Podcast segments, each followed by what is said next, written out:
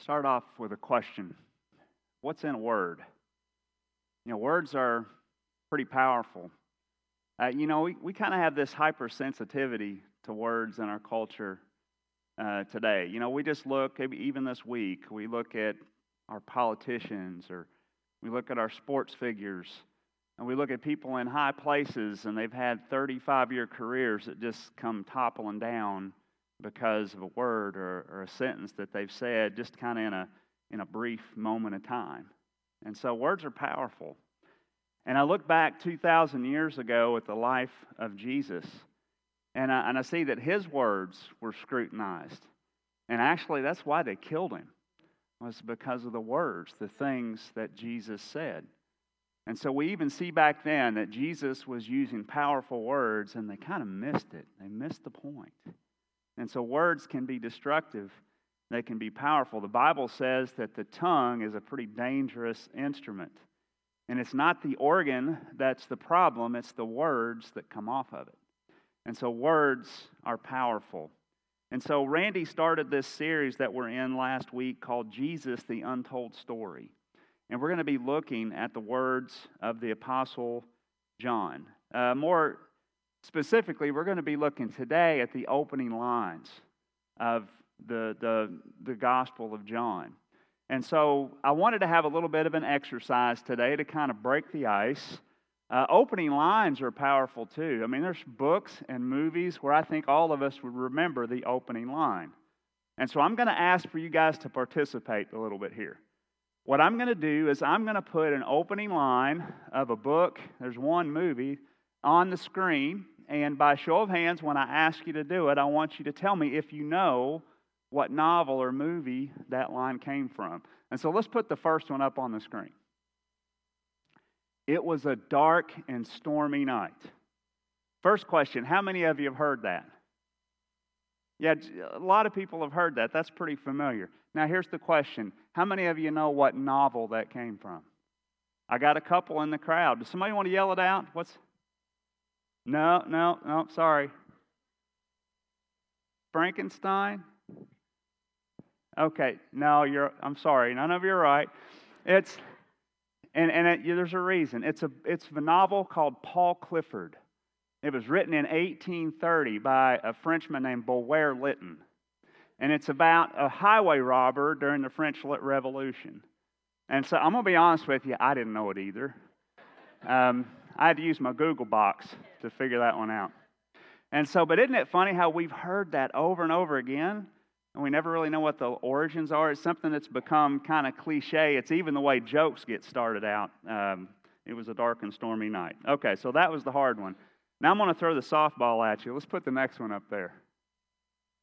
It was the best of times, it was the worst of times. Guy can't make up his mind, can he? So, how many of you know what novel that came from? Oh, wow, really? Yell it out there. What was the name of the novel? Yeah, you.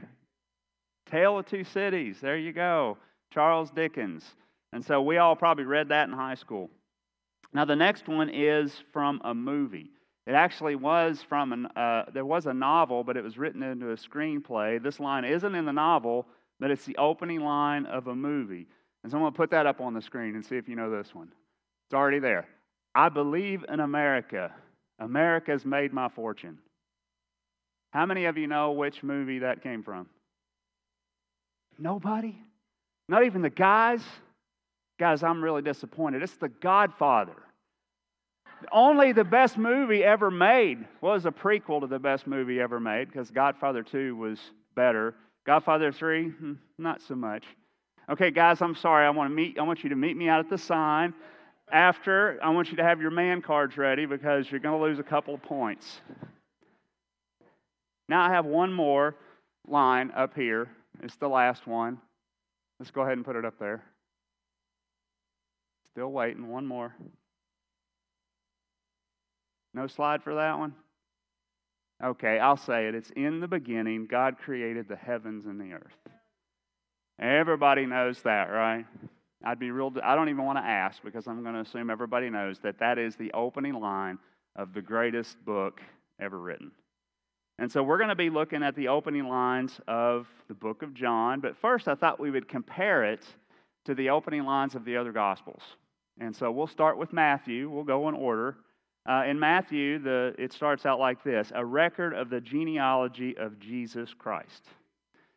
Now, then he goes on to spell out the ancestry of Christ uh, all the way from the beginning of time to uh, the birth, I'm sorry, from the patriarchs to the birth of Jesus.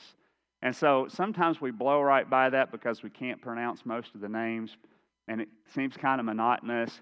And I understand that I do the same thing, but stop for a second and just read those sometimes. You'll see some characters pop out, and uh, it's kind of interesting to see who is in the lineage of Christ. The, the, the word Matthew, of course, Matthew was originally Levi, and his name became Matthew after his confrontation with Jesus. The meaning of the word Matthew is a gift of God. Have you all ever thought about looking up the meaning of your name? I mean, I, I, I was with somebody and, and he said his name meant, uh, what did it mean? It meant um, mighty warrior. And so I thought, man, I got to look that up. I got to know what my name is. You know, I was expecting something that exciting. I was kind of hoping for it. But Tony Harden means triumphant farmer. I guess you have a good crop. I don't know, but, but I, would like to switch that. But that's the meaning of my name. And it'd be kind of interesting. Look up the meaning of your name sometime and see if maybe your life might uh, kind of parallel with that. Just, just a fun exercise. Excuse me. And so that's Matthew. The, the funny thing is, Matthew, it's amazing that Matthew was a tax collector. That was his profession. He wasn't respected by the Romans that hired him and he was absolutely hated by his own people, probably his own family. And isn't, is it amazing that God uses this kind of sinner to be a gift from him? It's just proof that God uses sometimes unlikely people to get the job done. And so Matthew's purpose for his writing was to kind of lead his Jewish audience to the prophecies from the Old Testament of the Messiah. That's kind of the summary of the book of Matthew. Then there's the book of Mark, and his starts out like this the beginning of the gospel of Jesus Christ, the Son of God. And so that's kind of to the point, right? I mean, there's, there's no mincing words there. Um, we know that the book of Mark is not a chronological view of the life of Jesus, and it was written by John Mark. And uh, a lot of people believe that it's actually the compilation of Peter's teachings. Now, some people believe that Peter was probably illiterate and couldn't write. And so a lot of people kind of theorize that the book of Mark is um, a compilation of Peter's preachings and that it was John Mark who arranged those in, into the gospel. And so, that, you know, there's no real way for us to prove or disprove that, but I think it's a viable theory. And then there's long winded Luke. Luke uh, has kind of a long beginning to his book. It goes like this Many have undertaken to draw up an account of the things that have been fulfilled among us, just as they were handed down to us by those who, from the first eyewitnesses and servants of the word, Therefore, since I myself have carefully investigated everything from the beginning, it seemed good also to me to write an orderly account Okay, so the book of Luke is said to be a companion to the book of Acts. Uh, some people say the Acts of the Apostles. I think it's more appropriate to say the Acts of the Holy Spirit. And so the book of Acts was also written by Luke. And so Luke is, uh, is, is a Gentile. We know that from, from our history. We also know that he was a Greek educated physician. And so his gospel is very precise and it is very to the point. And his is uh, the most chronological of the Gospels that we have. By his own definition, it was an orderly account. So if you want to see what the life of Christ, the ministry of Christ, looks like, Luke is a good place to start. It's also important to know that Luke was not a witness to the ministry of Jesus Christ. He depended on eyewitness accounts. And some people believe that James, contributed greatly, the brother of Jesus. Uh, but I think it's probably more accurate to say that Jesus' own mother, Mary, contributed a lot of the information, a lot of the witness that Luke uh, writes. Mary is more well defined in the book of Luke than any of the other Gospels. And so he was not there to see it, but he was basing this on eyewitness accounts. And so, Luke, I think if you, had, if you had to talk about his purpose, it was to kind of spell out the way to salvation through Jesus Christ. That was kind of the theme of Luke's book. And then there's the book of John. And so, what we're going to see is all these gospels kind of have a different way of beginning, and John's is probably more different than the others. And what do we know about John? Uh, we know that John was the apostle that lived the longest, right? And so, I want to I want to take a little sidebar here and uh, talk a little bit about the term apostle. Sometimes we use the term apostle and disciple kind of interchangeably. And we're right about half the time because all the apostles were definitely disciples, but not all of the disciples were apostles. And so there, Jesus had a lot of disciples. At some point in his ministry, it's believed that he might have had 14, 15,000 people following him, especially in the region of Galilee. And so there's a lot of people following Jesus. And later on, though, when Jesus starts to spell out what it costs to follow him, he starts saying things like, You need to die to yourself. And then the big one, he said, You need to be willing to pick up your cross and come with me where I'm going. Now, let's think about that for a second because we see the cross as a reverent symbol today. But when Jesus made those statements to his disciples, they knew the cross was an instrument of execution. And so, what he was saying is, you need to be willing to die for me if you want to be my disciple. And folks, when he started talking that way, the crowds died down a little bit, actually, quite a bit. We went from 14,000 people to just the time before Jesus ascended, we know there were 500 men and women that were disciples that heard his commission. And so the crowds dissipated. And so there were 12 apostles. The 12 apostles were disciples, but they were appointed leaders by Jesus. One didn't make the cut and had to be replaced at the end. We know that, right? In Judas. And so, but they were the leaders that Jesus chose while he was here and doing his earthly ministry. And uh, there are apostles today, there's no doubt in my mind, so they didn't all die off. Jesus calls others to be apostles and leaders in his church even today. And so we know that John died an old man. Uh, he was first um, exiled to the island of Patmos. They tried to kill him, but it didn't work. And uh, tradition says, as Randy explained last week, that he spent his last days in a port city called Caesarea Maritima. And this was this huge man made harbor that Herod the Great built. It's said to be one of the seven wonders of the world. Uh, the ruins are still there today. It's on the coastal plain south of Mount Carmel uh, on the coast of the Mediterranean Sea in Israel. And so that's said to be where John lived out his final days. He's the only apostle that died a natural death. And so John's opening line, uh, if you want to follow along, look up on your app or look in your Bible, uh, it goes like this In the beginning was the Word, and the Word was with God, and the Word was God. He was with God in the beginning. Well, that's a mouthful, isn't it? I mean, it's it's a little bit confusing, but uh, but it's you know it sounds kind of there's a little bit of familiarity there in that first line uh, that he uh, that he said, um, and so it's uh, it's interesting stuff. And what is the word? You know that's there's a lot that's that's going on through there. I'll, I'll, finish. I left off one verse. Let's finish in verse 3. It says, All things were created through him, and apart from him, not one thing was created that has been created. So, what's John talking about? What is the Word? John says, In the beginning was the Word. Now, there's something familiar about that statement, right?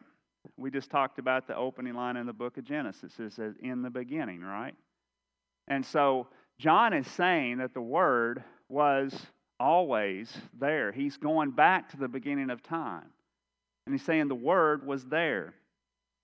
And it means that before time began, before the seas flowed, before the, the heavens uh, were created, before the stars, the sun, and the moon, before all that came into existence, the Word was there and present. And so he's not talking about the words that come out of your mouth. He's not saying that at all. I think what John maybe might be doing here, and this gets a little complicated, but I think he's tipping his hat to the Greek way of thinking. He used the word logos. And the, to the Greeks, you know, the, the word logos, the, the word was the driving force behind everything. The Greeks were very philosophical, very intellectual people, and they, they believed that the word was the driving force for everything that was created, the universe, or what have you. And so they used the word logos. The Jews had a name for the word, and they called it Yahweh. They called it God. And so when John is talking, he's, he's reaching out to all cultures, to all uh, lines of thought, but John is referring to God. And so God was there in the beginning. And then he says, um, In the beginning, the Word was God, and the Word was with God. And so, according to John, the Word is God. But if the Word is God, and if God was with God, then how can God be with God? It kind of kind of confusing, but I think what John is referring to is two parts of the Trinity: God the Father and God the Son. And so he is saying that the Son was with God. He's saying that Jesus was there. You know, he's using the, the Trinity, the Father, the Son, and the Holy Spirit. So the, the two parts of the Trinity, uh, the three that make one, the three natures of God. John is saying that Jesus was from the beginning. And it's through Christ that everything is created. And I, I want to just kind of deal with something that we're, we're hearing in our culture right now. There's this statement that says Christians, uh, this, there's one particular guy in a high spot that said this Christians need to ditch the Old Testament. And I understand where he's coming from and maybe where he's going, but the bottom line is Jesus is throughout the entire Bible. Everything points toward Jesus in the Old Testament. There's not two separate books with two separate points. Jesus is like a golden thread woven through all of time in Scripture. And so I think we need to be careful when we say things like ditch the Old Testament. And now I'll get off my soapbox a little bit. So Jesus is the Word, and He's alive through the entire Bible. John goes on to say this The Word became flesh and made His dwelling among us.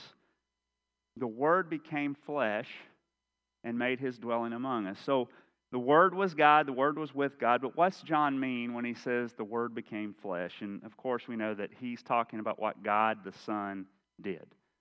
That he came down from heaven and he dwelt among us. He dwelt among us. The, the word that's actually used is he tabernacled with us.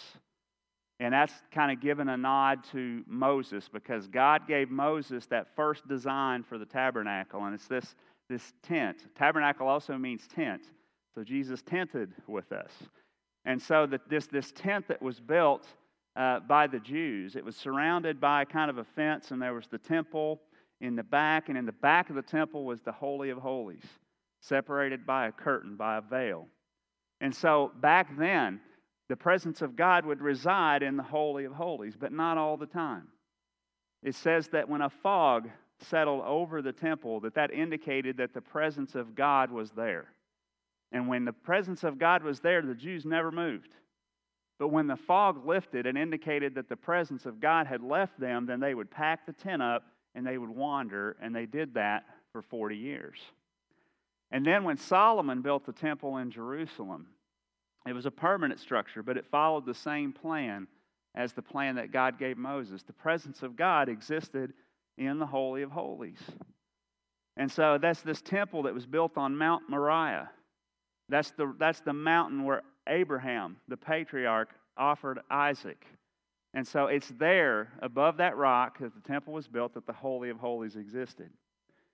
And so the Jews, even today, they believe the Holy of Holies exists in the rocks of Mount Moriah. That's why we have what's called the Western Wall. The temple's not there anymore. It was torn down by the Romans in 70 AD.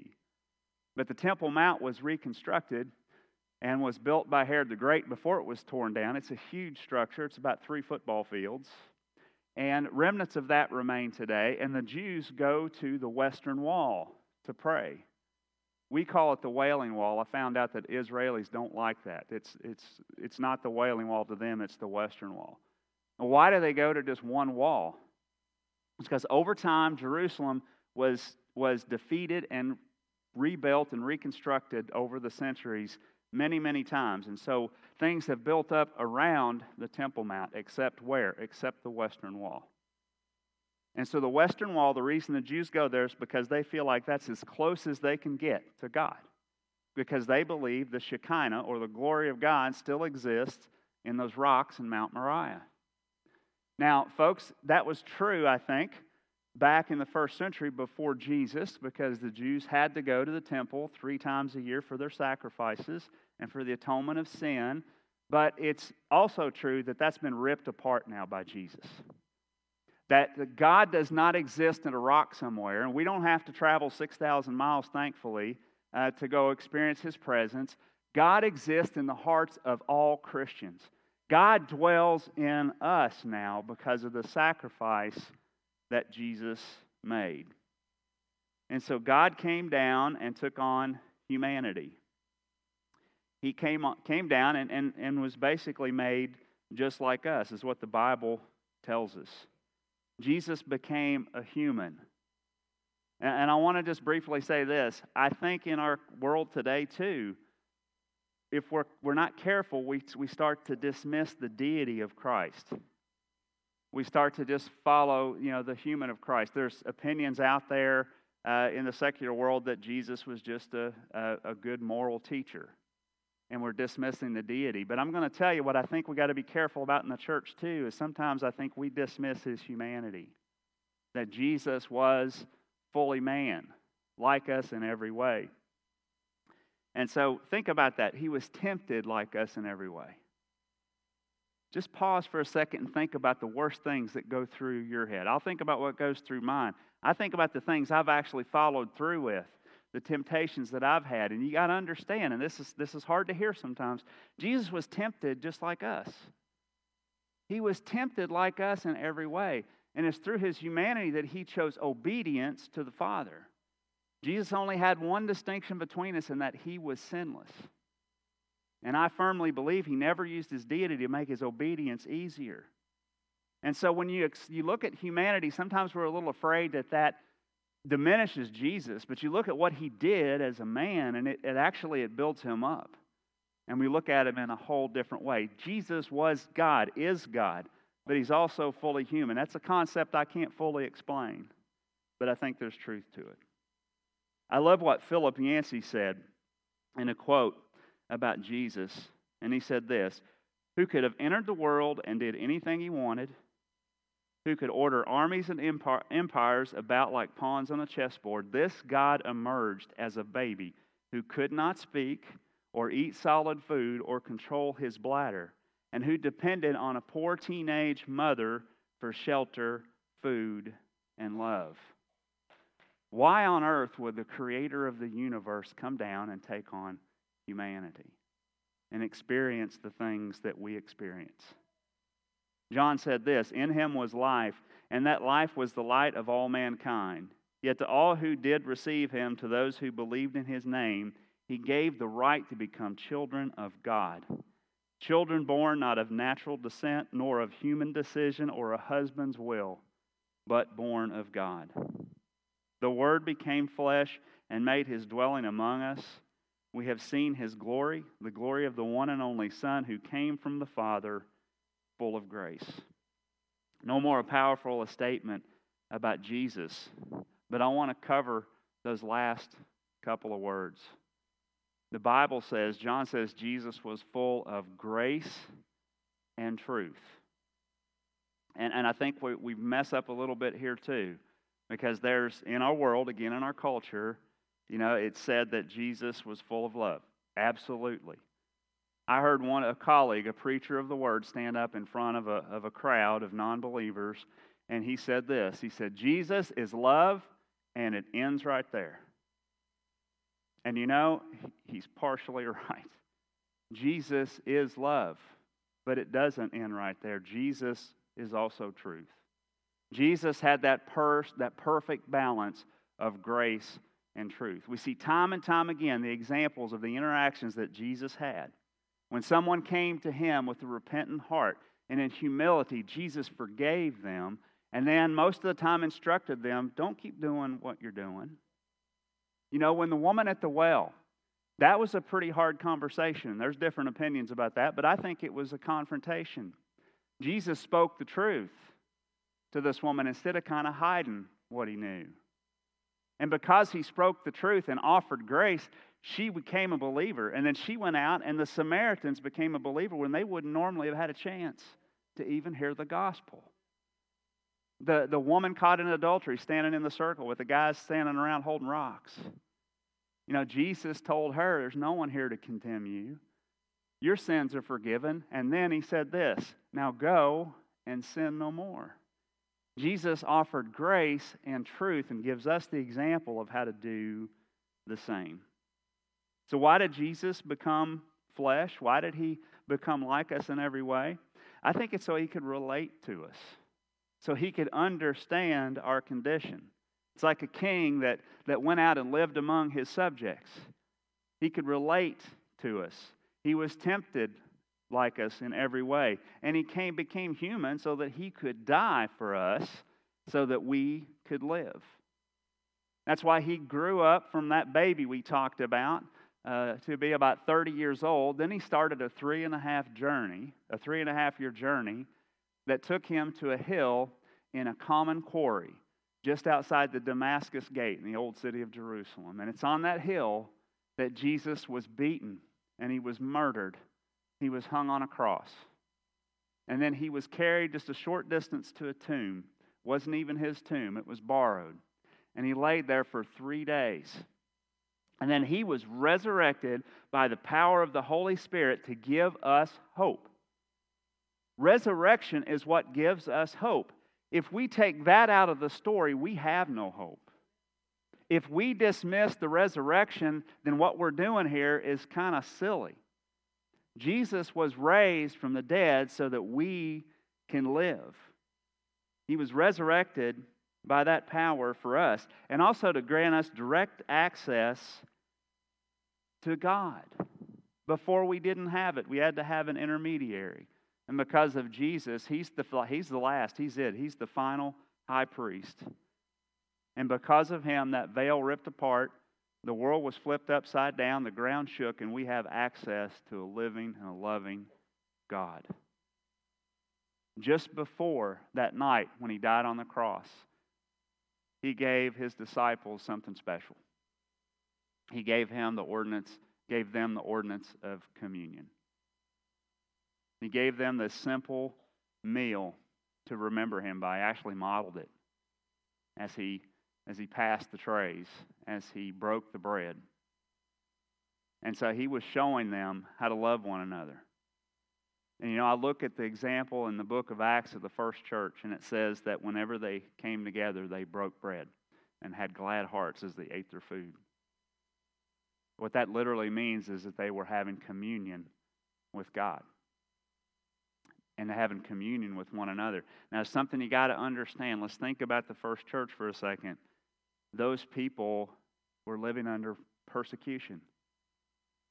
I mean, it was it was rough to be a believer in the first church. Uh, we kind of maybe don't think about it that way sometimes, but I kind of wonder when they were eating the bread, if they were looking around the table at empty chairs of people that had been killed for their faith as they drank the wine, I wonder if they were noticing the injuries and the scars on the folks that sat around them. And so they were loving one another. They were having communion with God, but they were communing with one another as well. And I think that today we're going to get ready. We're going to take this communion uh, together. And uh, I just want you to think about a couple of things as we're doing this, I want you to understand that God commanded us to love one another. He commanded us to love one another just before He served that final meal, he was on his knees washing the feet of his disciples.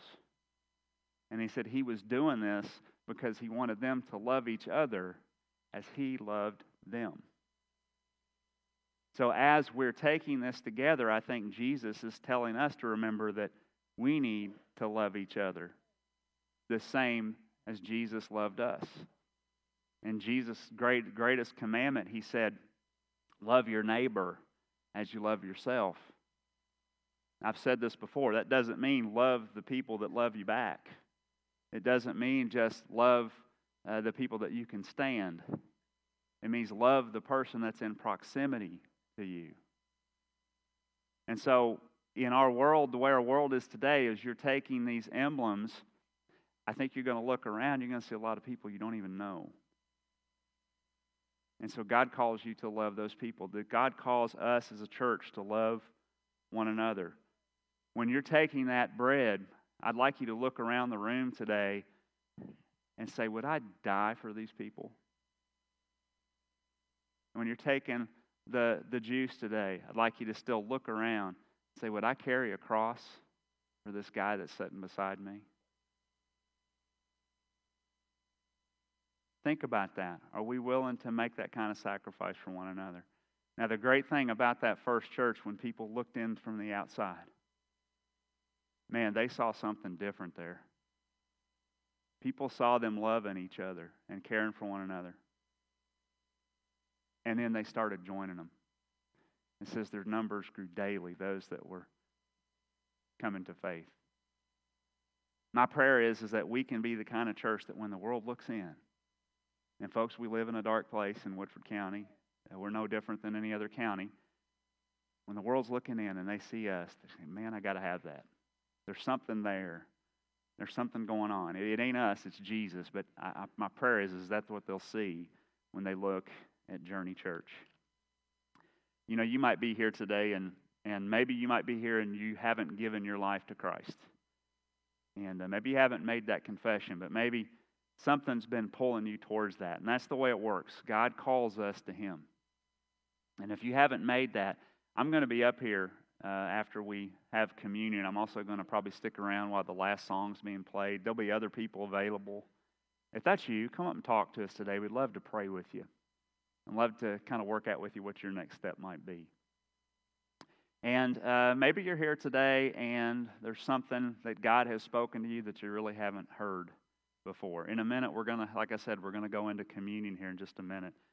Uh, if you want someone to pray with, I'll be up here. Maybe you're going through some rough stuff. Maybe there's some things that are troubling you.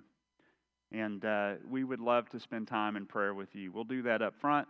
We'll do that on a continual basis. We don't want to leave you alone once you contact us. Uh, there's always ways that you can call us. You can check on the Connect card. You can grab those in the lobby that you want to speak to a minister, but we're available here for you. Because we here, our, our mission is to move people on a simple journey toward Jesus. We'd love to help you take your first step or your next steps. Would you pray with me uh, as we go into this time of communion? There's a table in front of each section. If you would come forward after my prayer and uh, just take these emblems. You can. I've seen people standing in a huddle doing that together, and that's awesome.